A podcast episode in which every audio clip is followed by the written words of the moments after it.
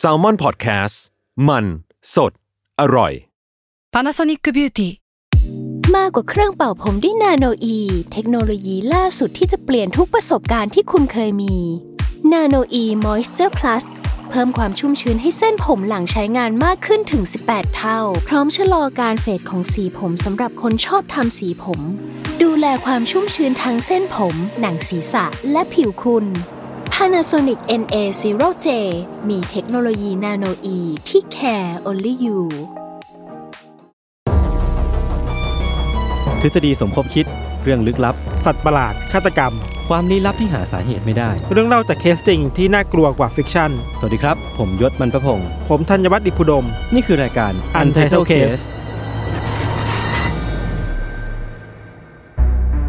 สวัสดีครับ ยินดีต้อนรับเข้าสู่รายการ Untitled Case Gray Area EP ที่ 6 ครับผม ครับสวัสดีครับ คราวที่แล้วเนี่ยเราเคยไปสัญญากับคุณผู้ฟังไว้ว่า เราจะนำเรื่องที่คล้ายๆ กันกับที่เราไปคุยกับอาจารย์ตุลที่มันเป็นเรื่องของลัทธิหรือว่าเรื่องของสิ่งลี้ลับในในสังคมไทยเนี่ยแต่ว่าเราจะมาปรับเพอร์สเปกทีฟให้กับมัน คือเราจะไม่ได้มองด้วยมันด้วยสายตาของคนที่งมงายหรือว่าสายตาของคนที่เชื่อ แต่ว่าจะมามาดูว่าเรื่องเนี้ย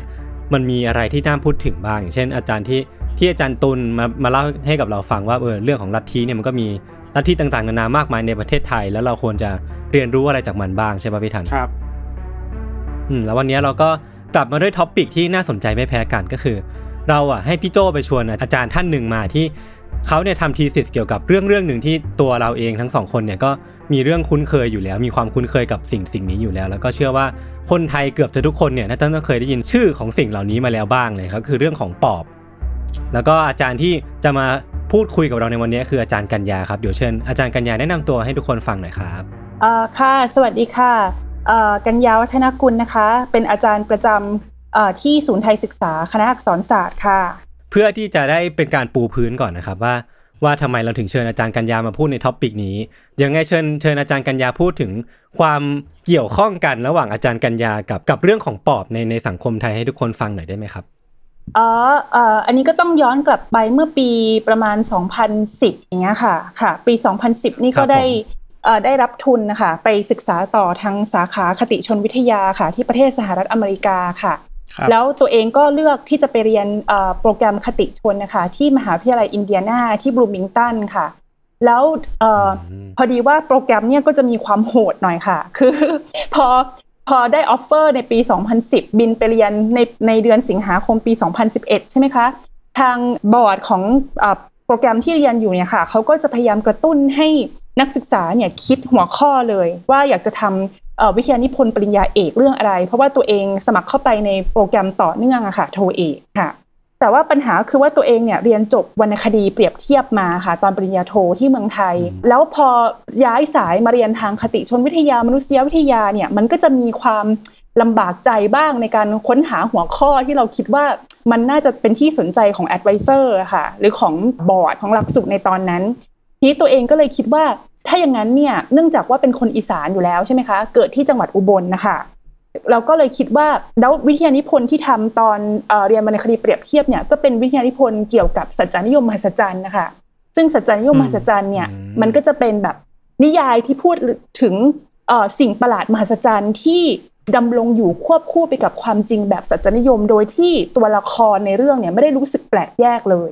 คือในโลกของตัวละครเนี่ยมันก็จะเต็มไปด้วยผี เต็มไปด้วยวิญญาณ เต็มไปด้วยปาฏิหาริย์ต่างๆอะค่ะ แต่ตัวละครเหล่านั้นเนี่ยเวลาเจอผีเวลาเจอสิ่งเหนือธรรมชาติเนี่ยเขาจะคิดแบบปฏิบัติ หรือว่ามี reaction ราวกับว่าสิ่งนั้นเนี่ยมันเป็นสิ่งปกติในชีวิตประจำวันอย่างเงี้ยค่ะ เจอผีเหมือนเจอเพื่อนอะไรอย่างเงี้ยค่ะ ค่ะ ทีนี้เนี่ยตัวเองก็เลยคิดว่า แล้วอะไรล่ะที่มันน่าจะเป็นสัจจานิยมมหัศจรรย์ในโลกทัศน์ของคนอีสาน มันเป็นความมหัศจรรย์ที่มันดำรงอยู่จริง ๆ ในวิถีชีวิตของคนจริง ๆอะไรเงี้ยค่ะ ทีนี้ตัวเองก็เลยคิดว่า งั้นเรื่องผีปอบนี่แหละค่ะผีปอบนี่แหละที่อืมมันเป็นผีที่มันมีตัวตนอยู่จริง ๆ แล้วก็เป็นความเชื่อที่ส่งผลกระทบจริง ๆ ต่อวิถีการดำรงอยู่ของคนอีสาน แล้วมันเป็นเรื่องใกล้ตัวด้วย เพราะตัวเองก็เป็นคนอีสานค่ะ ดังนั้นก็เลยอืมนำเสนอหัวข้อเนี้ยค่ะ กับเอ่อกับหลักสูตรที่อเมริกา แล้วหลักสูตรเขาก็คิดว่าอืมมันเป็นหัวข้อที่มันน่าจะได้รับการศึกษาอย่างเป็นระบบ แล้วก็ได้รับการศึกษาจากมุมมองของคนที่เชื่อ ไม่ใช่ศึกษาจากมุมมองของครับนักวิชาการ หรือว่าคนข้างนอกที่พยายามไปตัดสินนะคะค่ะแล้วเอ่อเอ่อ advisor ก็ค่อนข้างที่จะสนับสนุนให้ทำนะคะอันนั้นก็เป็นจุดเริ่มต้นนะคะในการตัดสินใจทำวิทยานิพนธ์ปริญญาเอกเอ่อเรื่องผีปอบค่ะ ครับผมโอเคครับผมเห็นภาพมากเลยครับว่าเออจริงๆแล้วผมไม่เคยคิดในมุมนี้มาก่อนเลยว่าจริงๆแล้วปอบเนี่ยในกับกับสังคมไทยมันคือ มันคือ magical realism แล้วมันคือสัจจนิยมมหัศจรรย์แบบที่อาจารย์ว่าเลยคือ มันอยู่กับเราได้ โดยที่คนในชุมชนเองเนี่ย อาจจะไม่รู้สึกผิดแปลกอะไรกับมัน เพราะว่ามันก็เติบโตมาด้วยกัน แต่ว่าในฐานะที่อย่างอย่างตัวผมเองอะเวลามองเข้าไปในสายตาคนนอกก็จะรู้สึกว่าเอ้ยทำไมเขาถึงรู้สึกไม่ผิดแปลกกับความเชื่อเหล่านี้ ก็ รู้สึกดีน่าตื่นเต้นมากที่วันนี้เราจะมามาพูดคุยเรื่องเหล่านี้กันนะครับ โอเค แต่เดี๋ยวก่อนที่จะกลับมาเจาะลึกไปในในส่วนของเรื่องของการวิจัยของอาจารย์เนะครับ อยากอยากถามคำถามที่มันค่อนข้างง่าย ๆ หรือว่าเป็นคำถามแบบที่น่าจะต้องตอบก่อนให้ได้เลยครับ ก่อนที่จะพูดคุยกันลึกไปกว่านี้ คือว่าปอบเนี่ยจริง ๆ แล้วมันคืออะไรกันแน่ อยากให้อาจารย์กัญญาช่วย อธิบายให้เห็นภาพคร่าวๆก่อนได้ไหมครับ ค่ะได้ค่ะก่อนอื่นเนี่ยเราก็ต้องมาพิจารณาก่อนว่า ปอบในการรับรู้ของคนทั่วไปอย่างเงี้ยค่ะ ที่ได้รับอิทธิพลมาจากเอ่ออมสื่อสังคมสมัยใหม่เนี่ยเป็นยังไงใช่ไหมคะคือถ้าเราครับพูดถึงปอบเนี่ยครับเอ่อเราก็จะคิดถึงซีรีส์เอ่อหนังบ้านผีปอบใช่ไหมคะที่มีแบบหลาย episode เหลือเกินอะไรอย่างเงี้ยค่ะ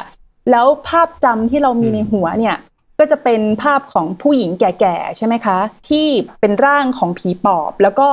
เอ่อมีปอบหยิบนะคะวิ่งไล่เอ่อ คนในหมู่บ้านเพื่อที่จะกินตับอะไรอย่างเงี้ยค่ะ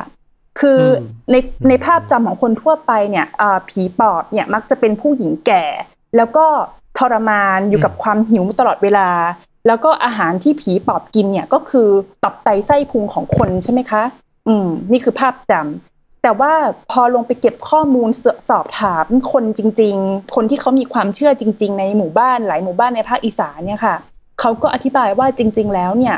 ผีปอบอะมันไม่มีตัวไม่มีตนนะคะ เนื่องจากว่าอืมสาเหตุของมันเนี่ยสาเหตุของการกำเนิดผีปอบเนี่ยเกิดจากที่ว่า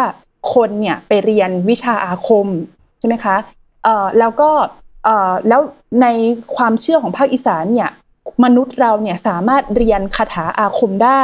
และนำคาถาอาคมนั้นเนี่ยมาใช้เพื่อประโยชน์สุขในชีวิตประจำวัน หรือประโยชน์สุขของสังคมได้ เพียงแต่ว่ามันจะมีข้อห้ามบางประการ ที่ผู้ศึกษาไสยศาสตร์เนี่ยจะต้องยึดถืออย่างเคร่งครัดนะคะห้ามเอ่อละเมิดข้อห้ามเหล่านี้เด็ดขาด ซึ่งข้อห้ามส่วนใหญ่เนี่ยมันก็มักจะเป็นข้อห้ามที่ป้องกันไม่ให้เกิดการใช้ไสยศาสตร์ไปในทางที่ผิดอย่างเงี้ยค่ะ เช่นอืมเอ่อสมมติว่ากัญญาเรียนเรียนมนต์แบบว่าเรียนมนต์มาเอ่อเมตตามหานิยมอย่างนี้ใช่ไหมคะเอ่อกัญญาจะครับสามารถใช้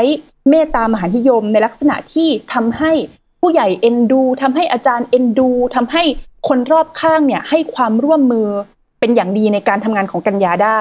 แต่กัญญาจะไม่สามารถใช้เมตตามหานิยมนั้นเนี่ยในลักษณะของการไปทำให้สามีของชาวบ้านมาหลงรักอะไรอย่างเงี้ยค่ะ ใช้ในลักษณะนั้นไม่ได้ค่ะ ถ้าเกิดว่าละเมิดข้อห้ามอย่างนี้เมื่อไหร่เนี่ยไอ เวทมนต์คาถาที่กัญญาได้ร่ำเรียนมาเนี่ยมันก็จะกลายสภาพนะคะกลายร่างเป็นผีปอบอุบัติขึ้นมา ในตัวของคนที่ใช้ไสยศาสตร์ไปในทางที่ผิดใช่ไหมคะแล้วผีปอบนั้นเนี่ยมันก็จะเอ่อมันก็จะหิวอยู่ตลอดเวลาค่ะ มันสิงอยู่ในร่างของเจ้าของปอบ แล้วมันก็จะหิว แล้วมันก็จะออกไปสิงร่างคนเอ่อแล้วก็ทำให้เกิดการเจ็บป่วยที่ไม่ทราบสาเหตุ การเจ็บป่วยและการตายที่ไม่ทราบสาเหตุเกิดขึ้นประมาณนี้ค่ะ ครับอืมค่ะครับผมอาจารย์ครับ เข้าใจว่าเวลาเราทำวิจัยเรื่องเรื่องใดเรื่องหนึ่งครับ เวลาเรามี subject ขึ้นมาแล้วนะมันต้องมีช่วงที่มันเรียกว่าอะไรนะทบทวนวรรณกรรมมันเนอะอาจารย์เนาะค่ะอย่างเวลางานวิจัยอะเข้าใจว่างานวิจัยนี้มันคือเรื่องปอบอะผมอยากรู้ว่า เวลาเราไปหานิยามปอบอะไรเงี้ยอาจารย์อาจารย์ไปหาเปเปอร์ศึกษาเรื่องปอบ หรือว่ามันต้องมีช่วงนิยามอะเนอะว่าปอบคืออะไรในสังคมไทยอะไรเงี้ยอาจารย์อาจารย์คิดว่าซอสมันอะมัน มันจำกัดอยู่ในวงการไหนบ้างไหมครับ เช่น เป็นคำบอกเล่าหรือเป็นงานเอกสารอะไรขนาดนั้นนะครับคำนิยามของปอบที่ได้มาเนี่ยค่ะ เป็นคำนิยามที่ได้ที่สกัดเอามาจากคำบอกเล่าอะค่ะเอ่อของของผู้ที่เชื่ออมเพราะว่าเนื่องจากว่าไอการศึกษาคติชน แล้วก็การศึกษามนุษยวิทยาเนี่ย สิ่งที่เขาเน้นมากเลยก็คือว่าเราจะต้องทำความเข้าใจวัฒนธรรม จากมุมมองอืมของผู้อืมที่มีความเชื่อเชื่อหรือว่ามุมมองของคนข้างในอะค่ะ คือครับเอ่อในฐานะนักวิชาการเนี่ยเราก็อาจจะสามารถนำเสนอความหมายของคำว่าผีปอบตามที่เราเข้าใจได้ แต่ว่ามันก็จะเป็นลักษณะของมุมมองและความเข้าใจของคนข้างนอกอย่างเงี้ยค่ะ และครับเอ่อการตีความจากมุมมองของคนข้างนอกเนี่ยมันจะตั้งอยู่บนต้องตั้งอยู่บนพื้นฐานของความเข้าใจของคนในวัฒนธรรมเสมอค่ะค่ะอืมดังนั้นเนี่ยในเบื้องต้นเนี่ยกัญญาก็ไปทำ literature review ใช่ไหมคะ เพื่อที่จะดูว่าผีปอบอะมันคืออะไร ก็เนี่ยค่ะ ไปดูหนังบ้านผีปอบไปดูงานวิจัยไทยที่เขาแบบว่าศึกษาผีปอบมาก่อนหน้า ซึ่ง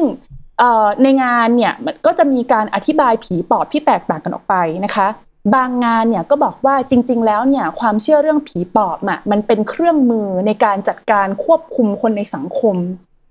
ในลักษณะที่ว่าเวลาที่ใครมีพฤติกรรมที่เหมือนผิดแปลกไปจากมาตรฐานหรือบรรทัดฐานของสังคม คนนั้นก็จะถูกครับกล่าวหาว่าเป็นผีปอบอะไรเงี้ยค่ะ หรือว่าอีกแนวทางหนึ่งที่พบได้มากในการศึกษาผีปอบในประเทศไทยเนี่ยค่ะ ก็จะเป็นลักษณะของการอธิบายเรื่องเอ่อปัญหาทางจิตอย่างเงี้ยค่ะเอ่อจริง ๆแล้วเนี่ยผู้ป่วยที่ถูกกล่าวหาว่าเป็นผีปอบ หรือคนที่ถูกปอบเข้าสิงเนี่ย จริง ๆ แล้วไม่ใช่ ไม่ใช่ผีสางอะไรหรอกแต่เป็นเรื่องของการเจ็บป่วยทางจิตใจอะไรเงี้ยค่ะ แล้วคนในชุมชนเนี่ยไม่เข้าใจปัญหาทางจิตเวชอะไรเงี้ยค่ะ ก็เลยไปโบยว่าสิ่งพฤติกรรมประหลาดๆเหล่านี้มันเป็นเกิดจากการถูกปอบเข้าสิง หรือว่าในตัวของคนคนนั้นนะมีปอบอย่างเงี้ยค่ะ แล้วแต่มันมันจะมีอ่าการอธิบายลักษณะแบบนี้เยอะแยะมากเลยค่ะ แต่ว่าครับในในงานของกัญญาเนี่ยกัญญาไปถาม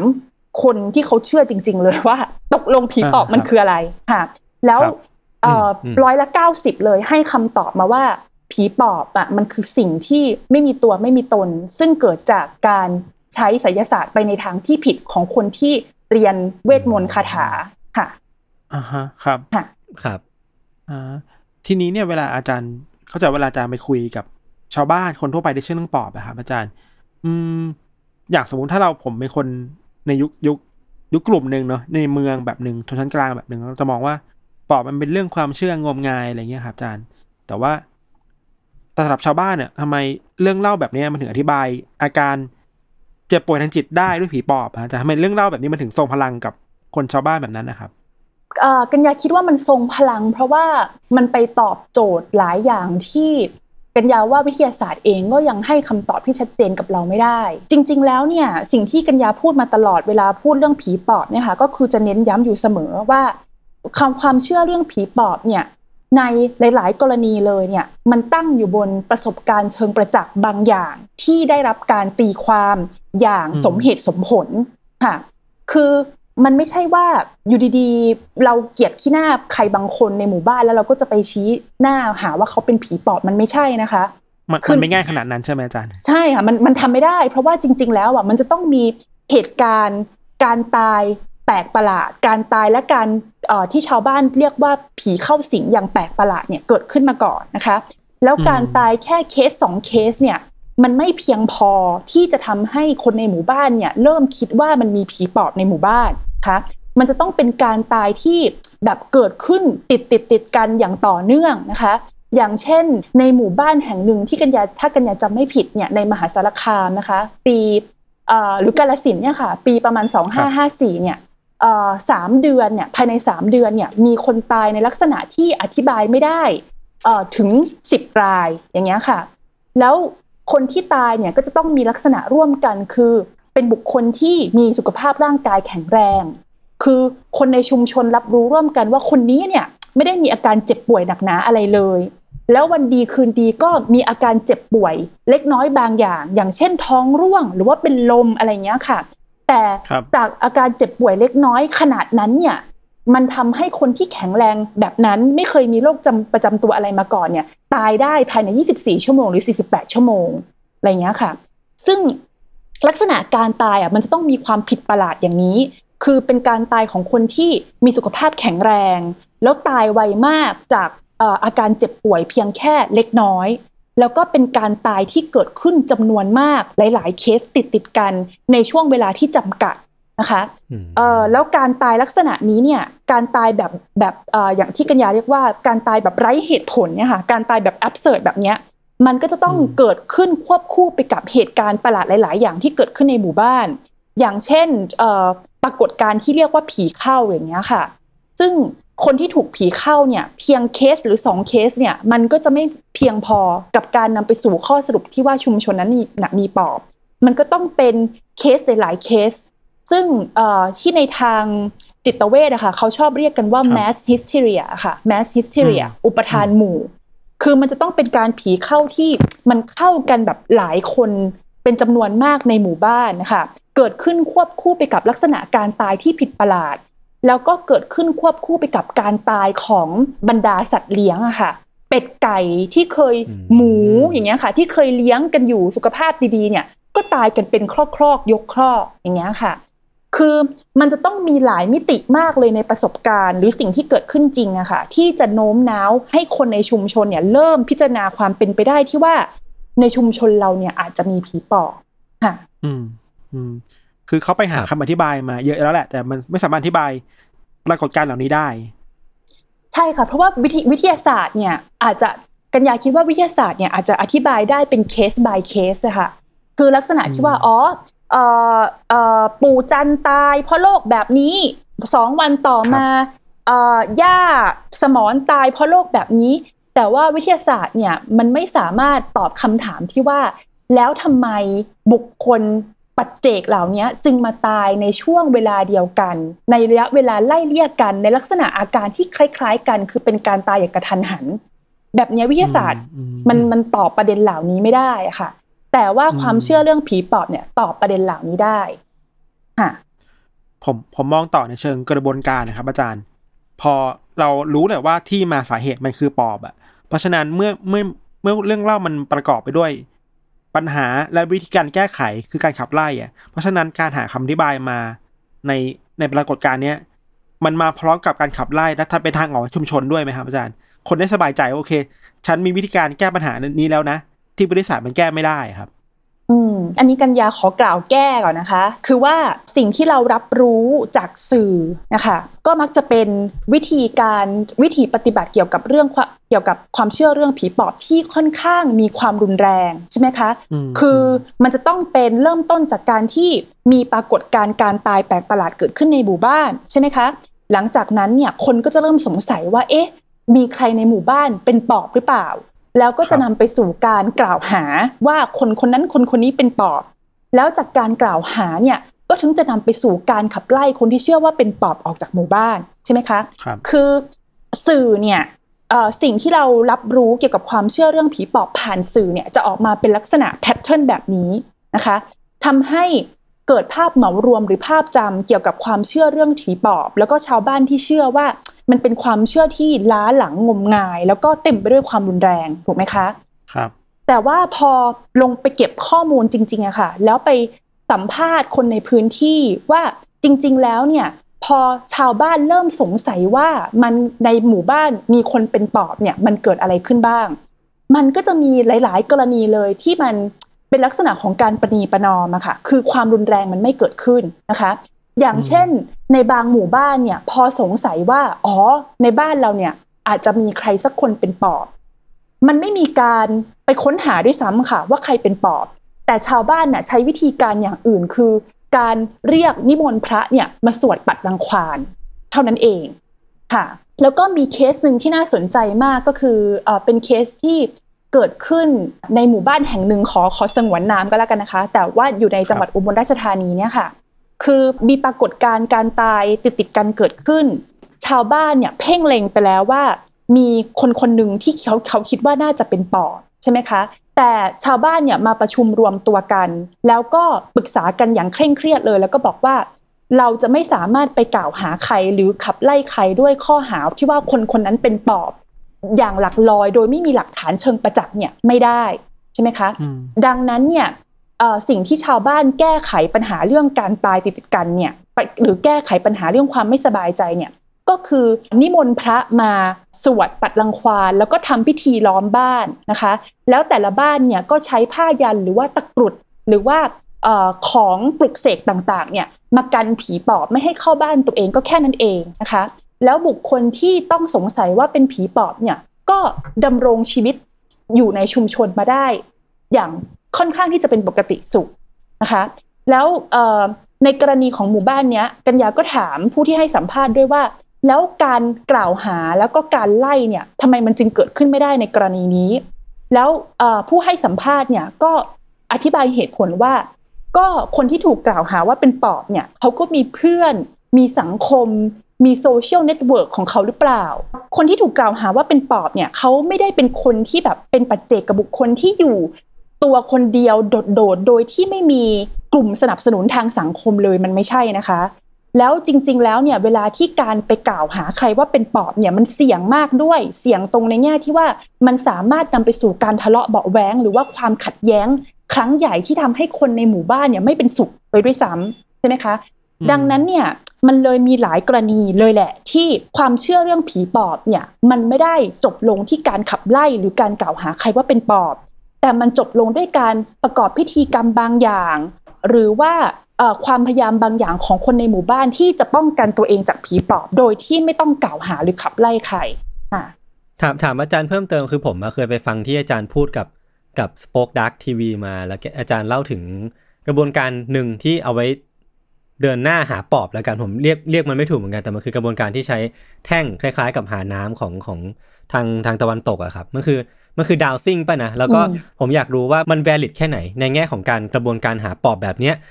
มันแวลิดในสายตาของของชาวบ้านมากแค่ไหนว่า ถ้าสมมุติว่าแท่งเนี้ยมันพาไปถึง อาจจะเป็นจอมปลวกอาจจะเป็นก้อนหินอาจจะเป็นคนเนี่ย เราสามารถเชื่อได้ร้อยเปอร์เซ็นเลยไหมสมมติว่าเป็นชาวบ้านนะครับเราสามารถเชื่อได้ร้อยเปอร์เซ็นเลยไหมว่าคนคนเนี้ยหรือว่าวัตถุชิ้นเนี้ยมีปีปอบสิงสู่อยู่ข้างในอะครับชาวบ้านเขาก็จะพิจารณาจากบริบทรอบด้านอีกเหมือนกันค่ะ สมมติว่าเอ่อ พิธีกรรมนั้นเนี่ยแถวบ้านกัญญาเขาเรียกว่าพิธีกรรมเสียงข้อง แล้วอุปกรณ์ที่ใช้หาปอบเนี่ยมันก็จะเป็นลักษณะของเอ่อไม้นะคะสองง่ามใช่ไหมคะแยกออกเป็นมือจับสองข้าง แล้วในบางกรณีเนี่ยก็มีข้องเหมือนข้องเล็กๆคล้ายๆข้องใส่ปลาเนี่ยเสียบไว้อยู่ด้วยใช่ไหมคะแล้วคนจับเนี่ยก็จะเป็นเหมือนใครก็ได้ในหมู่บ้านนะคะ แล้วคนจับอาจจะมีหลายคนก็ได้นะคะ คือมีมีหลายคู่อะค่ะอืม เออแล้วก็แบบวิ่งไปแล้วเสียงข้องนั้นเนี่ยพอได้รับการปลุกเสกแล้วเนี่ยก็เสียงข้องก็จะนำพาไปหาคนหรือว่าวัตถุที่เชื่อกันว่ามีผีปอบสิงอยู่ แต่ทีนี้เนี่ยถ้าสมมติว่า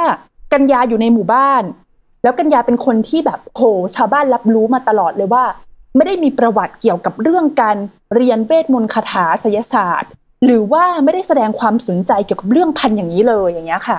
แล้วเผอิญว่าอืมอืมอืม แต่แต่ว่าเผอิญว่าวันนั้นเนี่ยด้วยสาเหตุอะไรบางอย่าง ไม่รู้ในพิธีกรรมอะเสียงข้องมันชี้มาที่กัญญานะคะ คนเขาก็จะพิจารณาจากประวัติรอบด้านนะคะ บริบทรอบด้านว่าอืมกัญญาเนี่ยมันไม่เคยยุ่งเกี่ยวกับเรื่องแบบนี้เลยนะแถมไม่ค่อยอยู่ในชุมชนด้วยทำงานที่กรุงเทพนานๆ ทีถึงจะกลับมา มันจะมาเป็นปอบได้ยังไงอะไรประมาณเนี้ยค่ะ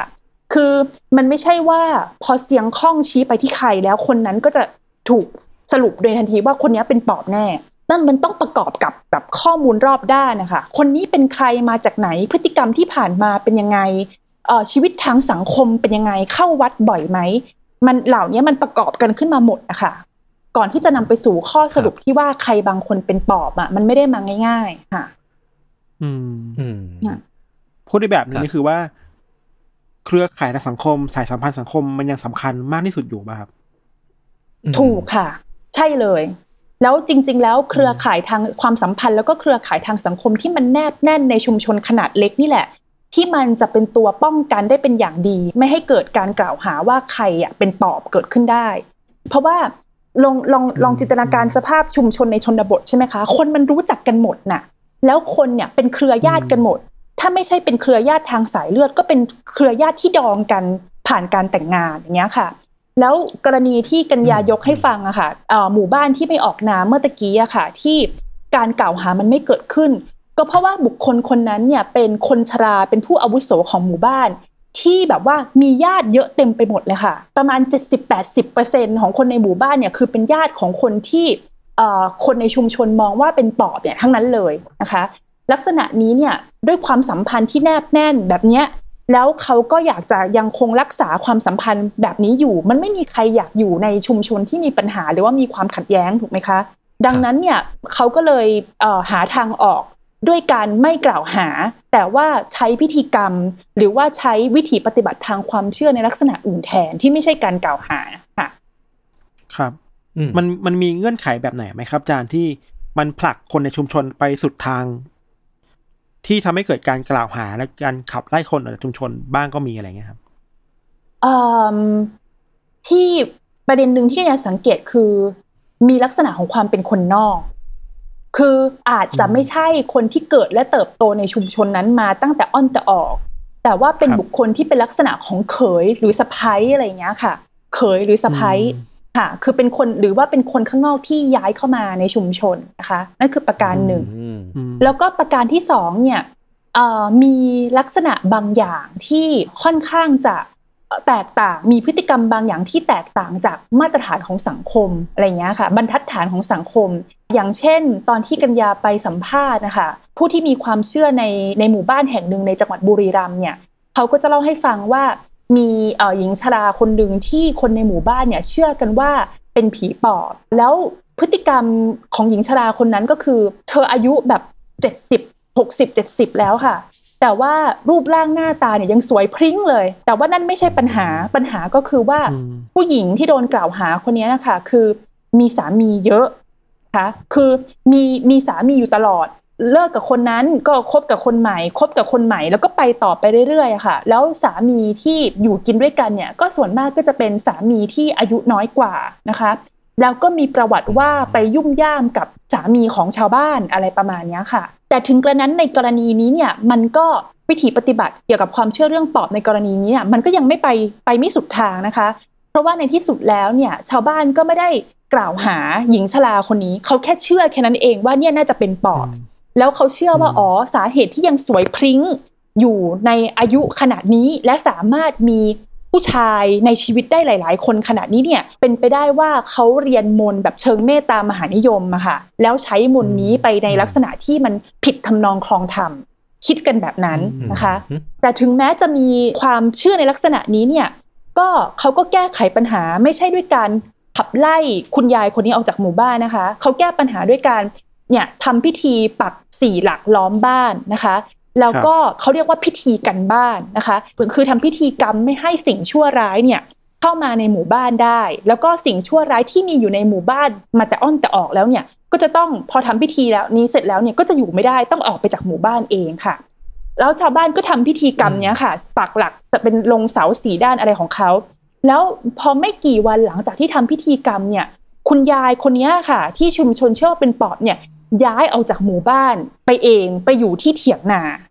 ค่ะอืมถึงแม้ว่าจะมีพฤติกรรมที่สอดคล้องกับความสงสัยของชาวบ้านขนาดนี้แล้วเนี่ย การขับไล่หรือการทำร้ายก็ไม่เกิดขึ้นค่ะ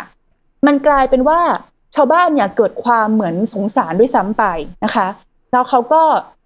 เหมือนหลังจากที่คุณยายคนนี้ออกไปใช้ชีวิตอยู่ดด้วยตัวเองตรงเถียงนาแล้วเนี่ย ก็ไม่ได้มีใครตามไปปาหินหรือว่าเผาบ้านอะไรอย่างที่เราเห็นในหนังหรือว่าเห็นในสื่อเนี่ยค่ะ คือเธอก็อยู่ของเธอไปอย่างนั้น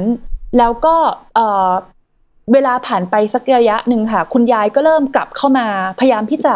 กลับเข้ามาในชุมชน โดยผ่านการมาทำบุญที่วัด มาร่วมพิธีกรรมทางสงฆ์ที่วัดอะไรเงี้ยค่ะ แล้วพอชาวบ้านเห็นว่าคุณยายเริ่มกลับมาเนี่ยก็รู้สึกว่า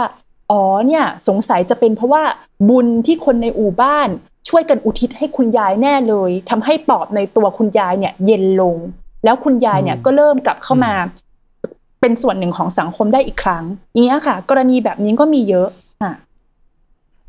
ครับ อันนี้ผมผมถามเสริมแล้วกันครับอาจารย์ อันนี้ไม่แน่ใจว่าอาจารย์จะจะสามารถให้คำตอบได้ได้ชัดเจนแค่ไหนนะครับ อันนี้ผมถามแบบไม่ไม่ไม่มั่นใจเหมือนกันโยนโยนไปก่อน คือเหมือนรู้สึกว่าเท่าที่ผมฟังมาจากเรื่องเล่าอย่างเช่น ตามเรื่องที่เขาโทรมาเล่ากันตาม The Ghost Radio หรือว่า The Shock เลยพวกนี้ครับเขาจะเล่าว่าเป็นเรื่องสมัยก่อนตั้งแต่คุณยายหรือว่าคุณย่าทวดของเขาอะไรเงี้ยครับว่ามันมีการขับไล่ปอบเกิดขึ้น มีการฆ่าไก่ มีการกินนู่นกินนี่แล้วพอถูกปอบสิงก็จะแบบเสียชีวิตแล้วก็ไม่เหลือเครื่องในเลย แล้วก็สุดท้ายแล้วเนี่ยมันที่ผมอยากจะพูดคือมันมีการขับไล่ที่เป็นแบบใหญ่โตไปเลย แล้วก็ถูกไล่ออกจากหมู่บ้านไปเลย อันนี้ผมอยากถามว่ามันเป็นไปได้ไหมใน2 angle นะครับ angle แรกเนี่ยคือว่ามันเป็นในบางพื้นที่ แล้วก็เหมือนเป็นเป็นการเสริมเติมแต่งของของเรื่องเล่าให้มันดูเวอร์ไปขนาดเองมันไม่ได้เป็นความเป็นจริงกับอีกแบบหนึ่งคือว่าพอเวลามันโปรเกรสมากขึ้น พอเวลามันเจริญมากขึ้นเลยครับมันทำให้การขับไล่ของของคนที่เป็นปอบเนี่ยมันถูกลดน้อยลงหรือว่ามันถูกลดทอนดีกรีความรุนแรงลง อาจารย์คิดว่าเป็นเป็นเป็นแบบไหนมากกว่ากันนะครับ อืมจากเอ่อจากที่กัญญาลงไปไปลงฟิลมาค่ะ หรือแบบหรือเป็นเพราะว่าไป ไปเก็บความเชื่อเนี้ยในบริบทที่ค่อนข้างเป็นสังคมสมัยใหม่แล้วด้วยใช่ไหมคะ ปี 2011-2012 เนี่ยค่ะครับดังนั้นมันเลยทำให้ไม่ค่อยเห็นเคสที่แบบว่ามีความรุนแรงแล้วก็เกิดการขับไล่ทำลายร่างกายกันแบบอย่างจริง ๆ จังๆ ขนาดนั้นใช่ไหมคะ คือกัญญาว่ามันแต่ว่าเอ่อตอนที่ไปเก็บข้อมูลนะคะกัญญาได้ไปหมู่บ้านแห่งหนึ่งที่จังหวัดศรีสะเกดค่ะ อันนี้ก็ขอสงวนชื่อหมู่บ้านเองก็แล้วกันนะคะ เป็นหมู่บ้านที่ ครับคนที่ถูกกล่าวหาว่าเป็นปอบเนี่ยมารวมตัวกันค่ะ คือเหมือนกับว่าคนที่ถูกขับไล่มาเนี่ยมารวมตัวกัน แล้วก็มาอาศัยอยู่ร่วมกันในหมู่บ้านนี้ แล้วก็หันมานับถือศาสนาคริสต์นะคะคือครับคือตอนที่กัญญาทำวิจัยเนี่ยกัญญาคิดว่าตัวเองอะเข้าข้างคนที่เชื่อเกินไปหรือเปล่า แล้วก็ละเลยมุมมองของคนที่ได้รับผลกระทบอันเลวร้ายจากความเชื่อนี้จริง ๆ คิดอย่างนั้น ก็เลยไปก็เลยแบบไปแสวงหาเนี่ยค่ะ หมู่บ้านที่เขาเรียกจริง ๆ ไม่ควรเรียกแบบนั้น แต่เขาเรียกกันว่าเป็นหมู่บ้านผีปอบอะค่ะ คือคนที่ถูกกล่าวหาเนี่ยถูกไล่มาอยู่รวมกันนะคะ แล้วก็ไปสัมภาษณ์ค่ะ ไปสัมภาษณ์เอ่อคนที่อยู่ในหมู่บ้านนะคะ ซึ่งคนที่สัมภาษณ์เนี่ยก็จะเป็นหนึ่งคนที่ถูกกล่าวหามาโดยตรงเลยนะคะ กับสองเป็นลูกหลานของคนที่ถูกกล่าวหานะคะ คนที่ถูกกล่าวหาเนี่ยเอ่อ ลักษณะของการขับไล่อะค่ะ มันไม่ใช่ลักษณะของการทำร้ายร่างกาย ให้เลือดตกยางออกถึงขนาดนั้นค่ะ แต่มันเป็นครับลักษณะของการใช้โซเชียลแซงชันคือการกดดันให้อยู่ไม่ได้มากกว่าอืมอืมอืมค่ะคืออันนี้เนี่ยกำลังกำลังกำลังจะบอกว่า ไอ้ภาพที่เราเห็นว่ามันมีการเผาบ้าน มันมีการปาหิน มันมีการทำร้ายร่างกายถึงเลือดตกยางออกอย่างเงี้ยค่ะ กัญญาว่าอันนั้นน่ะ ถึงแม้จะเป็นบริบทที่อยู่ในอดีตเนี่ย กัญญาว่ามันก็น่าจะเป็น exaggeration คืออมทำให้เรื่องมันดูใหญ่โต มันเกินความเป็นจริงอะค่ะ แต่ในในขณะเดียวกันเนี่ยถามว่าการขับไล่ออกจากหมู่บ้านมีไหมในอดีตมีค่ะ แต่มันเป็นการขับไล่ที่มันไม่ได้ใช้ว่า collective violence หรือความรุนแรงเป็นหมู่คณะ แบบนั้นคือเผาบ้านปาหินขนาดนั้นไม่ถึงขั้นนั้น มันเป็นการอืมกดดันให้ออกไป โดยการ ไม่คบค้าสมาคมนะคะ ไม่สูงสิงทำประหนึ่งว่าไม่เข้าใกล้อย่างเงี้ยค่ะ ไม่เหมือนกับว่าทำราวกับว่าครอบครัวนั้นเนี่ยคือไม่มีตัวตนอยู่บนโลกนะคะ แล้วก็เพื่อนฝูงที่เคยคบหากันมาที่เคยคุยกันอย่างดิบดีก่อนที่จะถูกกล่าวหาว่าเป็นปอบเนี่ย ก็ตัดขาดสายสัมพันธ์อะไรออกไปหมด แล้วในภาวะที่ถูกตัดขาดสายสัมพันธ์แบบนั้นนี่เองเนี่ย ทำให้ผู้ที่ถูกกล่าวหาเนี่ยรู้สึกว่าตัวเองอยู่ต่อไปในชุมชนแบบเนี้ยไม่ได้ เพราะว่าสายสัมพันธ์ทางสังคมอะมันหายไป มันทำให้ครับชีวิตไม่มีความสุข ก็เลยแล้วการซุบซิบนินทาเนี้ยค่ะนะคะ ก็เป็นเหมือนกับว่าเป็นนกลไกอีกประการหนึ่งเหมือนกันที่ใช้ในการขับไล่คนที่เชื่อว่าเป็นปอบเนี่ยออกจากหมู่บ้าน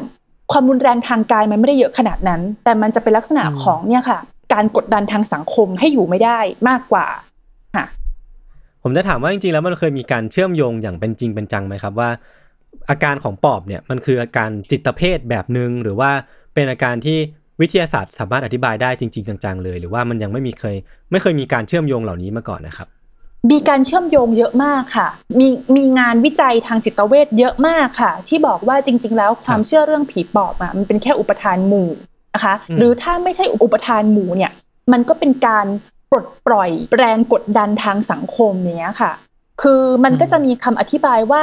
คนที่อาศัยอยู่ในชุมชนขนาดเล็ก แล้วก็มีความสายสัมพันธ์ที่แนบแน่นขนาดนั้นเนี่ยในบางกรณีเนี่ยมันอาจจะนำไปสู่ภาวะอึดอัด เพราะว่าสมาชิกในกลุ่มเล็ก ๆ อย่างนั้นเนี่ยถูกคาดหวังให้ว่ายึดโยงกับนอม หรือว่ายึดโยงยึดโยงกับบรรทัดฐานทางสังคมบางอย่างของชุมชนมากจนเกินไป จนเกิดทำทำให้เกิดความรู้สึกอึดอัดขับข้องอะค่ะแล้วก็แสดงออกถึงความรู้สึกอึดอัดขับข้องนั้น โดยการแสดงว่าตัวเองถูกผีเข้านะคะ หรือโดยการอืมกล่าวหาว่าใครสักคนในชุมชนที่ตัวเองไม่ชอบหน้า โดยไม่มีสาเหตุเนี่ยว่าเป็นปอบเนี้ยค่ะ คืออมความเชื่อมโยงเหล่านี้อย่างเนี้ยมันมันเกิดขึ้นตลอดเวลาค่ะ โดยเฉพาะอย่างยิ่งในงานวิจัยที่ต้องการพยายามอธิบายความเชื่อเรื่องผีปอบแบบเป็นวิทยาศาสตร์นะคะ แต่กัญญาก็ถามประเด็นนี้กับผู้ที่เอ่อกับกับคนที่ให้สัมภาษณ์อะค่ะเอ่อกัญญาก็บอกว่า เออ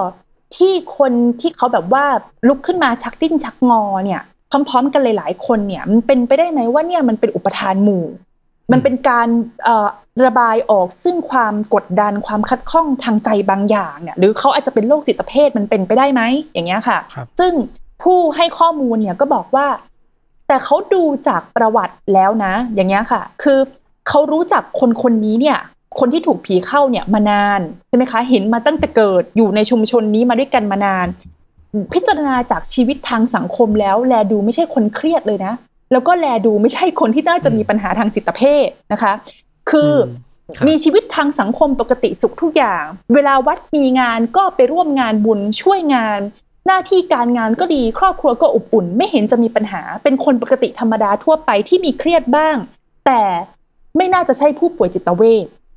อย่างเงี้ยค่ะอืมคือกัญญาคิดว่าช่องโหว่หรือว่าความไม่สอดคล้องกันในความเข้าใจเนี่ยมันเกิดขึ้น เพราะว่าคนวิจัยผู้วิจัยที่เป็นอาจจะเป็นเอ่ออาจจะเป็นบุคลากรทางการแพทย์นะคะ หรือว่าเป็นนักจิตเวชเนี่ยไม่ได้ลงไปอยู่ในชุมชนแบบนานๆเงี้ยไงคะ พอไม่ได้ลงไปอยู่ในชุมชนนานๆเนี่ยก็ไม่ไม่มีความรู้เรื่องภูมิหลังหรือประวัติหรือแบ็กกราวน์ของคนคนนั้นน่ะเพียงพอใช่ไหมคะพอเขาแสดงอาการที่มันคล้ายกับว่าอาการที่เรียกว่าผีเข้าขึ้นมาเนี่ยก็คิดว่าเอ่อวิธีการที่จะอธิบายเรื่องนี้ให้มันเป็นวิทยาศาสตร์ได้ก็คือการบอกว่าเนี่ยจริง ๆ แล้วมันเป็นอาการแสดงออกของความเจ็บป่วยทางจิตบางอย่างใช่ไหมคะแต่ คนในชุมชนที่เขาเห็นเห็นกันทุกวันเนี่ยใช่ไหมคะโตมาด้วยกันเรียนโรงเรียนเดียวกันทำงานอยู่ในละแวกเดียวกันเนี่ยเขารู้ภูมิหลังเขาแล้วเขารู้แบ็กกราวน์ของคนคนนี้มันเลยทำให้คำอธิบายที่ว่าคนที่ถูกผีปอบเข้าเนี่ยเป็นผู้ป่วยจิตเวชเนี่ยมันไม่ดูไม่ค่อยสมเหตุสมผล และดูครับมันไม่ค่อยเข้าเขามันด่วนสรุป ใช่ใช่สำหรับคนที่รู้จักคนที่โดนผีปอบเข้าแบบเนี้ยค่ะนี้มันแปลว่า เขาเองก็มีกระบวนการคิด ในการจะตัดสินอะไรหรือไม่ตัดสินอะไรที่ค่อนข้างเยอะมากๆอยู่แล้วครับอาจารย์ ในในในเวลาเรามันเกี่ยวข้องกับเรื่องปอบอะเพราะฉะนั้นเราเราคงไม่สามารถพูดได้ว่า การตัดสินว่าใครเชื่อเรื่องปอบ ไม่ใช่เรื่องปอบเนี่ยมันเป็นเรื่องที่แบบโง่เขลาหรือแบบเรื่องที่แบบว่า ไม่ได้มีการศึกษาที่ดีเลยขนาดนั้นไหมครับ คือเขาเองก็คิดมาเยอะแหละกระบวนการคิดของเขาอะครับ ใช่ค่ะเอ่อแล้วกัญญาว่าถ้าจะตัดตัดถ้าจะตัดสินใจเชื่อเรื่องปอบอะมันต้องคิดเยอะมากกว่าปกติด้วยนะคะอืมคิดมันมันมันคิดเยอะมากกว่าปกติ ในแง่ที่ว่าเราเนี่ยไม่เดี๋ยวสมัยเนี้ยเนี่ยโลกมันถึงกันหมดแล้วค่ะ แบบเรามีโซเชียลมีเดียเรามีอินเทอร์เน็ต แล้วเราก็เรียนรู้จากระบบการศึกษาของเราทุกวันว่าไอ้เรื่องความเชื่อผีสางแบบนี้มันงมงายใช่ไหมคะ ครับใครที่ มาประกาศเปล่าๆว่าตัวเองเชื่อเรื่องผีปอบนี่คือฆ่าตัวตายทางสังคมชัดๆนะคะ เพราะเป็นการบอกว่าอืมเป็นการบอกโดยนัยว่าตัวเองไม่มีการศึกษาตัวเองไม่มีวิจารณญาณอย่างเงี้ยค่ะ แล้วเราก็ถูกระบบการศึกษาหล่อหลอมให้เชื่อมั่นอย่างเต็มที่ร้อยเปอร์เซ็นกับวิทยาศาสตร์ใช่ไหมคะเราเชื่อว่าเราถูกสอนมาให้เชื่อว่าวิทยาศาสตร์คือคำตอบของทุกอย่างนะคะ ดังนั้นเนี่ยในมุมมองของกัญญาเนี่ยชาวบ้านเนี่ยเวลาที่เขาจะตั้งข้อ สมมติฐานตั้งต้นว่าคนคนนี้น่าจะเป็นปอบหรือเปล่า มันต้องคิดเยอะมากกว่าอีกค่ะ มันต้องคิดเยอะเพราะว่าความเชื่อเรื่องผีปอบอะมันถูกเป็นเป็นสิ่งที่สังคมตีตามาตั้งแต่ต้นแล้วว่ามันงมงายแล้วมันเป็นเรื่องของคนไร้การศึกษาใช่ไหมคะ จริง ๆ แล้วเนี่ยอืมอธิบายว่าคนที่ถูกปอบเข้าสิงอะเป็นโรคจิตเวชเนี่ยมันง่ายกว่าอธิบายว่าเขาถูกปอบเข้าสิงจริงๆซะอีก เพราะว่าเนี่ยกำลังใช้วัฒกรรมวิทยาศาสตร์มาอธิบายใช่ไหมคะ แล้วพอคุณใช้วัฒกรรมทางวิทยาศาสตร์มาอธิบายเนี่ยมันจบเลยนะ มันไม่มีใครมาหาว่าคุณงมงายหรือว่าไร้การศึกษานะใช่ไหมคะอืมแต่สิ่งที่เกิดขึ้นกับชาวบ้านเนี่ย มันก็คือว่ามันเป็นเพราะว่าประสบการณ์เชิงประจักษ์ที่เขาเจอมาเนี่ย มันมีแง่มุมที่มันไม่เข้าเขากับวิทยาศาสตร์จริง ๆ เลยอะ่ะ มันเลยทำให้เขาเนี่ยไม่มีทางเลือกอื่นนอกจากไปหาคำอธิบายจากความเชื่อเหนือธรรมชาติ เพราะว่ามิติของปรากฏการณ์ที่เกิดขึ้นเนี่ย มันมีช่องโหว่หลายอย่างมากเลยที่วิทยาศาสตร์เนี่ยมันตอบไม่ได้ค่ะ อืมค่ะครับ อืมอืมอาจารย์คิดว่าในในเชิงแบบการเป็นอยู่ในในเชิงประวัติศาสตร์ของของการเติบโตขึ้นของคนไทยอะครับ การมีอยู่ของปอบอะมันส่งผลยังไงกับ กับวิถีชาวบ้าน หรือว่าวิถีของคนไทยที่เติบโตมาด้วยกันกับ กับความเชื่อเรื่องของปอบบ้าง ว่ามัน ส่งเสริมความเป็นยูนิตี้ของคนในชุมชน หรือว่ามันมันมีผลกระทบยังไงบ้างกับการมีอยู่ของปอบในในสังคมไทยอะครับ อืม กัญญามองว่าความเชื่อเรื่องผีปอบเนี่ย มันเป็นเครื่องมือทางความคิดรูปแบบหนึ่งค่ะ อืม แล้วสาเหตุที่ความเชื่อเรื่องผีปอบเนี่ย มันยังดำรงอยู่มาได้ในสังคมไทยปัจจุบันเนี่ยเพราะว่าหน้าที่ของความเป็นเครื่องมือทางความคิดหรือว่ากรอบการอธิบายของมันนี่แหละ นะคะ เราต้องยอมรับว่าไม่ว่าวิทยาศาสตร์เนี่ยมันจะเจริญก้าวหน้าไปขนาดไหน หรือว่าเทคโนโลยีทางการแพทย์ความรู้ทางก้าวแพทย์มันทางการแพทย์มันจะซับซ้อนหรือก้าวหน้าไปยังไงก็ตาม แต่สุดท้ายแล้วเนี่ยในโลกเราอะมันจะมีปรากฏการณ์หรือว่าประสบการณ์บางอย่างเสมอ ที่วิทยาศาสตร์เนี่ยไม่สามารถอธิบายได้อย่างสมเหตุสมผลและชัดเจนได้ใช่ไหมคะอืมอย่างครับกรณีการตายติดๆกันเนี่ยชัดเจนมากเลยว่าวิทยาศาสตร์มันตอบไม่ได้ทุกมุม แล้วในภาวะที่คนเรามันต้องประสบกับเหตุการณ์เชิงประจักษ์หรือว่าประสบการณ์บางอย่างที่มันไม่สามารถอธิบายให้ชัดเจนเต็มร้อยได้ โดยวิทยาศาสตร์แบบนั้นนั่นแหละ คนก็จะไปหาเครื่องมืออุปกรณ์ทางปัญญา หรือว่ากรอบการอธิบายรูปแบบอื่น ๆ มาสร้างความเข้าใจ หรือว่าซึ่งมันจะนำไปสู่วิธีการแก้ไขปัญหาของสิ่งที่เกิดขึ้นต่างๆ เหล่านั้นนะคะครับดังนั้นเนี่ยกันยาว่าสำหรับความเชื่อเรื่องผีปอบเนี่ยบทบาทสำคัญของมัน ที่ทำให้มันดำรงอยู่มาได้จนถึงปัจจุบันเนี่ยก็คือบทบาทของการเป็นเอ่อกรอบการอธิบายนะคะ ปรากฏการณ์หรือว่าประสบการณ์เชิงประจักษ์บางอย่าง ที่วิทยาศาสตร์ไม่สามารถให้คำตอบได้ โดยร้อยเปอร์เซ็นต์ค่ะ มันเลยยัคงรับอยู่มาได้อืมอะอืมถ้าถ้าเราถ้าเราโอเคมองครับเรื่องนี้ว่า มันคือเครื่องมือหนึ่งในการควบคุมสังคมอะครับอาจารย์ ในในความเชื่อเรื่องปอบอะครับ นี้มันแปลว่า มันผมไม่รู้นะพูดถูกไหมนะ มัน ในเรื่องเล่าแบบปอบมันคงมีสถานะเท่าเทียมกับเครื่องมือทางสังคมแบบอื่น ๆ ที่มันควบคุมสังคมด้วยเหมือนกัน แต่เพียงแค่เราพอเราสมาทานวัฒกรรมแบบวิทยาศาสตร์ปุ๊บเนี่ย มันทำให้เครื่องมือแบบปอบเนี่ย มันดูด้อยค่าลงวะฮะอ่า เก็ตอืมถ้าอย่างนั้นเนี่ยก็อยากจะเรียกว่ามันเป็น วิธีการรับรู้และอธิบายโลกรูปแบบหนึ่งมากกว่ากันอยากจะไม่เรียกมันว่าเป็นเครื่องมือควบคุมทางสังคม แต่กันอยากจะมองว่าอืมเนี่ยค่ะมันเป็นกรอบการอธิบายและการรับรู้โลก และความเป็นจริงรูปแบบหนึ่งนะคะ ซึ่งถูกวิทยาศาสตร์เนี่ยเบียดขับไปให้มีสถานะเป็นชายขอบใช่ไหมคะ เพราะว่าตอนนี้เนี่ยสถวิทยาศาสตร์เนี่ยมันมีสถานะเป็นความรู้ ดังนั้นวิธีการมองโลกหรือว่ากรอบการอธิบายความจริงในรูปแบบต่างๆ ที่มันไม่สอดคล้องกับวิทยาศาสตร์เนี่ยมันถูกเบียดขับ แล้วก็ถูกตีตาให้กลายเป็นความเชื่อทั้งหมด อืมแต่ว่าเราสามารถปรับเปลี่ยนมุมมองเรื่องนี้ใหม่ได้ค่ะ ด้วยการมองว่าจริง ๆ แล้ววิทยาศาสตร์ก็คือกรอบการอธิบาย และการจัดการความจริงรูปแบบหนึ่งเท่านั้น และเมื่ออม กรอบการอธิบายและการจัดการความจริงรูปแบบเนี้ยเราก็เห็นเห็นอยู่ว่ามันไม่เต็มร้อย ดังนั้นเนี่ยเราจะไปดักดานใช้มันอยู่ทำไม ในในกรณีที่เราเห็นแล้วว่ามันไม่เต็มร้อยถูกไหมคะ ดังนั้นเนี่คยรับมันคนเราอะ มันก็มีสิทธิ์หรือเปล่า ที่จะไปแสวงหากรอบการอธิบายหรือว่าการจัดการความจริงรูปแบบอื่น ๆ ที่มันสามารถอืมอืมตอบคำถามหรือว่าให้คำอธิบายกับสิ่งที่เกิดขึ้นกับเราได้ ในลักษณะที่วิทยาศาสตร์ให้ไม่ได้ ใช่ไหมคะแต่แต่ว่าอันนี้เนี่ยมันจะต้องเกิดการมันจะต้องเป็นการที่เรามองทุกอย่างอยู่บนระนาบเดียวกัน คือมองว่าทางวิทยาศาสตร์ และมองว่าความเชื่อรูปแบบต่างๆเนี่ยคือมีสถานะเท่ากันหมดคือ เป็นระบบความเชื่อเป็น belief system ที่ใช้ไปในการจัดการแล้วก็อธิบายความจริงค่ะอืม อืมงั้นอืมงั้นเราควรจะเข้าใจคนที่เชื่อในเรื่องนี้ว่า เขาพยายามหาคำอธิบายอื่นๆมาแล้วแหละ แต่มันตอบโจทย์เขาไม่ได้แหละเขาเลยต้องเลือกหยิบเอาเนี่ยมาใส่ในตะในตะกร้าเขาอย่างนี้ป่ะครับอาจารย์ใช่ค่ะเพราะว่าจริง ๆ แล้วเนี่ยหลังจากไปสัมภาษณ์คนที่มีความเชื่อเรื่องผีปอบแบบก็ส่วนมากเป็นอย่างนี้ทั้งนั้นเลยค่ะ คือจริง ๆ แล้วเนี่ยเขาเริ่มต้นมาจากความไม่เชื่อก่อนนะคะ คือจริง ๆ แล้วอะเขาก็เหมือนเรานี่แหละ คือได้รับการศึกษาเรียนรู้จากทีวีมาว่าวิทยาศาสตร์เนี่ยคือความรู้นะคะ วิทยาศาสตร์คือวิธีการอธิบายโลกที่มีประสิทธิภาพที่สุดเขาก็รู้แบบที่เรารู้ แต่ว่ามันเกิดประสบการณ์บางอย่าง แล้วประสบการณ์เนี้ยส่วนมากมันจะเกิดจากความเจ็บป่วยค่ะค่ะ คือครับเหมือนเจ็บป่วยด้วยโรคประหลาดบางอย่าง แล้วไปหาหมอแบบว่าหลายรอบมากไปมาเป็นสิบโรงพยาบาลแล้วกินยามาสิบขนาดแล้ว มันไม่เคยจะหายการปวดไมเกรนนี่มันไม่เคยจะดีขึ้น แล้วในภาวะที่แบบว่าสิ้นหวังกับวิทยาศาสตร์แบบนั้นเนี่ยก็เลย ลองหันไปใช้วิธีการอื่นใช่ไหมคะ ซึ่งวิธีการนั้นก็คือได้แก่เนี่ยไปหาพระรดน้ำมนต์บ้างทำพิธีกรรมบ้างอะไรต่างๆ บ้าง แล้วพอไปหาแล้ว โรคที่เคยเป็นมานานมันหายอะอืมใช่ไหมคะ ดังนั้นเนี่ยในเมื่อประสบการณ์เชิงประจักษ์เนี่ย มันไม่สอดคล้องกับกรอบการอธิบาย หรือการมองโลกที่วิทยาศาสตร์ให้มาแบบเนี้ยมันเลยทำให้มันเลยเป็นการโน้มน้าว ให้คนที่มีประสบการณ์แบบเนี้ย เริ่มคิดว่า เออ หรือจริง ๆ แล้วเนี่ย สิ่งเหนือธรรมชาติเนี่ย อาจจะเป็นสิ่งที่มีอยู่จริงก็ได้ อืม อืม ครับอืมอืมครับอะมันมีเรื่องหนึ่งที่เราคุยกันตอนต้นนะครับ อาจารย์ว่าหนึ่งในเหมือนจะเป็นเครื่องป้องกันการไปแปะป้ายคนว่าใครเป็นปอบได้ มันคือความไม่เนื้อเชื่อใจมันคือสายสัมพันธ์ในสังคมเนาะอาจารย์เนาะทีนี้เนี่ยผมคิดในอีกมุมหนึ่งครับว่า แล้วถ้าไม่รู้มันมันแปลค่าได้อย่างนี้ไหมนะครับว่า แล้วถ้ามันเกิด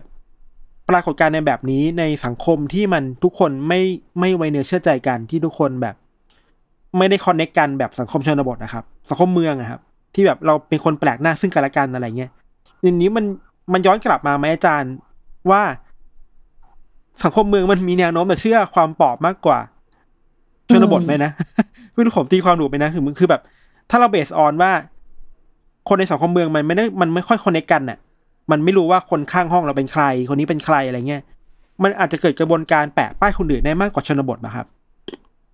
อืม อืม สิ่งที่ป้องกันไม่ให้เกิดการถูกกล่าวหาว่าเป็นปอบคือสายสัมพันธ์ที่แนบแน่นทางสังคม แต่ทีนี้เนี่ย มันต้องถามคำถามต่อไปอีกค่ะว่า เพราะว่าในแง่หนึ่งเนี่ย คนที่ถูกกล่าวหาว่าเป็นปอบอะมันคือสิ่งที่ถูกตีตราแปะฉลากว่าเป็นอื่นถูกไหมคะ ครับ และอะไรก็ตามที่มันเป็นอื่นแล้วมันเป็นอันตรายกับจักกับเราเนี่ย มันน่าจะต้องมีอืมคอนแทคกันพอสมควรถูกไหมใช่ไหมคะอืมอืมคืออมอืมกัญญาคิดว่าถ้าเป็นในสังคมเมืองที่คนมันไม่สนใจกันเลยอะว่าใครจะอยู่ใครจะตายหรือใครจะเป็นอะไรยังไงอะปฏิสัมพันธ์และคอนแทคอะมันไม่มีเลย แล้วปฏิสัมพันธ์แล้วก็คอนแทคเหล่านี้มันไม่เพียงพอค่ะกัญญาคิดว่ามันไม่เพียงพอที่จะทำไปสู่การกล่าวหาใครบางคนว่าเป็นปอบเพ ราะว่าในแง่หนึ่งเนี่ยการเป็นปอบมันคือความเป็นอื่นที่อยู่ใกล้ตัวเรามากอ่าจนเกินไป จนมันจนมันถูกมองว่าเป็นเทรดถูกมองว่าเป็นอันตรายถูกไหมคะครับแต่สังคมเมืองอะ มันไม่มีปฏิสัมพันธ์ใกล้กันในลักษณะแบบนั้นน่ะ มันมันต่างคนต่างอยู่เกินไป มันไกลกันเกินไปอะค่ะ มันอาจจะเป็นอื่น แต่มันเป็นเป็นความเป็นอื่นที่แบบเป็นคนละโซนกับเราอะค่ะ มันไม่เกี่ยวข้องมันคือกัน มันคือความเป็นอื่นที่เพิกเฉยกันและกันไปแล้ว ถูกค่ะเออบัดเรื่องแบบเรื่องเรื่องของเรื่องของมึงเรื่องของกูอะไรอใช่ย่างนี้ไปแล้วนะใช่ปฏิสัมพันธ์มันไม่เพียงพอที่จะทำให้ครับนำไปสู่ถามว่าระแวงไหมมันก็ระแวงแต่มันก็อาจจะระแวงไป แบบว่าโซนของเธออยู่ตรงนั้นโซนของฉันอยู่ตรงนี้ ถ้าตราบใดมันอืมมันไม่มีมันไม่มีมาคอนแทคอะไรกันเนี่ย ความระแวงมันก็อาจจะแบบมีในลักษณะหนึ่งแต่ว่าเขาไม่ได้มีผลอะไรกับชีวิตเรานี่คะ ถูกไหม มันก็ไม่นำไปสู่การกล่าวหาว่าใครเป็นปอบ หรือการขับไล่ใครออกไปจากพื้นที่เมืองที่มันใหญ่แล้วก็คนเพิกเฉยต่อกันขนาดนั้น ค่ะฟังแล้วดูเศร้ากว่าชนบทอีกนะครับ ใช่จริงเศร้าใช่ใช่ค่ะ เพราะว่าคคนที่เป็นปอบโอเคครับมันต้องเขาต้องใกล้ตัวเราในระดับหนึ่งแหละ เป็นความเป็นอื่นที่อยู่ข้างในตัวเราเนี่ยค่ะใกล้ตัวเราค่ะโอเค ผมว่าน่าจะเป็นคำถามท้ายๆแล้วครับ อาจารย์ค่ะผมรู้สึกว่า เท่าที่เท่าที่คุยกันมา keyword สำคัญที่สุดมันคือคำว่าประสบการณ์เชิงประจักษ์หรือว่าเหตุการณ์เชิงประจักษ์เนาะตราบใดที่เรายังไม่ได้มีประสบการณ์เชิงประจักษ์แบบเดียวกับที่ชาวบ้านประสบมา หรือว่าคนที่เชื่อในเรื่องปอบประสบมา เราก็ไม่มีทางไปแปะป้ายว่าเขาเป็นคนด้อยปัญญาเป็นคนโง่เขลาเพราะว่าสุดท้ายแล้วถ้าผมผมจำประโยคหนึ่งที่อาจารย์เล่าให้ฟังถึงชาวบ้านคนหนึ่งได้ครับว่า ว่าสงสัยว่าคนนี้เป็นปอบ แล้วก็ถามว่ามันมีมีมีโอกาสที่จะเป็นอุปทานหมู่ไหมเขาบอกว่า เท่าที่ดูประวัติมาเนี่ยก็ไม่นะคือผมผมว่าคำว่าเท่าเท่าที่ดูประวัติมามันสะท้อนให้เห็นว่า เขาไม่ใช่ว่าเขาเชื่อเลยว่ามันคือปอบร้อยเปอร์เซ็นแต่ว่าเขาผ่านกระบวนการคิดมาแล้ว แล้วก็ในการผ่านกระบวนการคิดอย่างเงี้ยผมรู้สึกว่ามันก็ไม่แฟร์กับกับคนเมืองหรือว่ากับคนทั่วไปที่มองว่าเขาเนี่ยด่วนสรุปหรือว่าเป็นคนที่ตีความอะไรแบบเข้าข้างตัวเองอะไรเงี้ยก็รู้สึกว่าคำว่าเหตุการณ์เชิงประจักษ์เนี่ยเป็นเรื่องที่น่าจะต้องเทคเอา a y ออกมาจากจากการพูดคุยกันครั้งนี้เนาะโอเค แล้วก็คำถามสุดท้ายของผมนะครับก็คือว่า ในแง่หนึ่งเนี่ยปอบมันคือ คนที่ถูก left out จากสังคม หรือว่าคนที่ถูกผลักดันออกไปจากจากจากกลุ่มก้อนเนี่ยครับจริง ๆ มันก็มีความคล้ายคลึงกับความเป็นแม่มดในในฝั่งตะวันตกไหมหรือว่ามันมีความแบบเป็นมี metaphor อื่นไหมครับที่อาจารย์เคยเคยลองคิดเล่นๆว่าถ้าปอบเนี่ยในฝั่งของใครเนี่ยเป็นเป็นคือปอบนะแต่ว่าถ้าเป็นฝั่งตะวันตกจะเป็นแม่มด ถ้าเป็นฝั่งนู้นฝั่งนี้จะเป็นตัวอะไร อาจารย์ลองลองลองพูดถึงสิ่งนี้หน่อยได้ไหมครับ อืมอ๋อ งั้นงั้นกัญญาก็จะใช้คำว่าคนที่ถูกตรีตาว่าเป็นอื่นในสังคมขนบใช่ไหมคะครับคืออมคือคือในสังคมขนบอะคนที่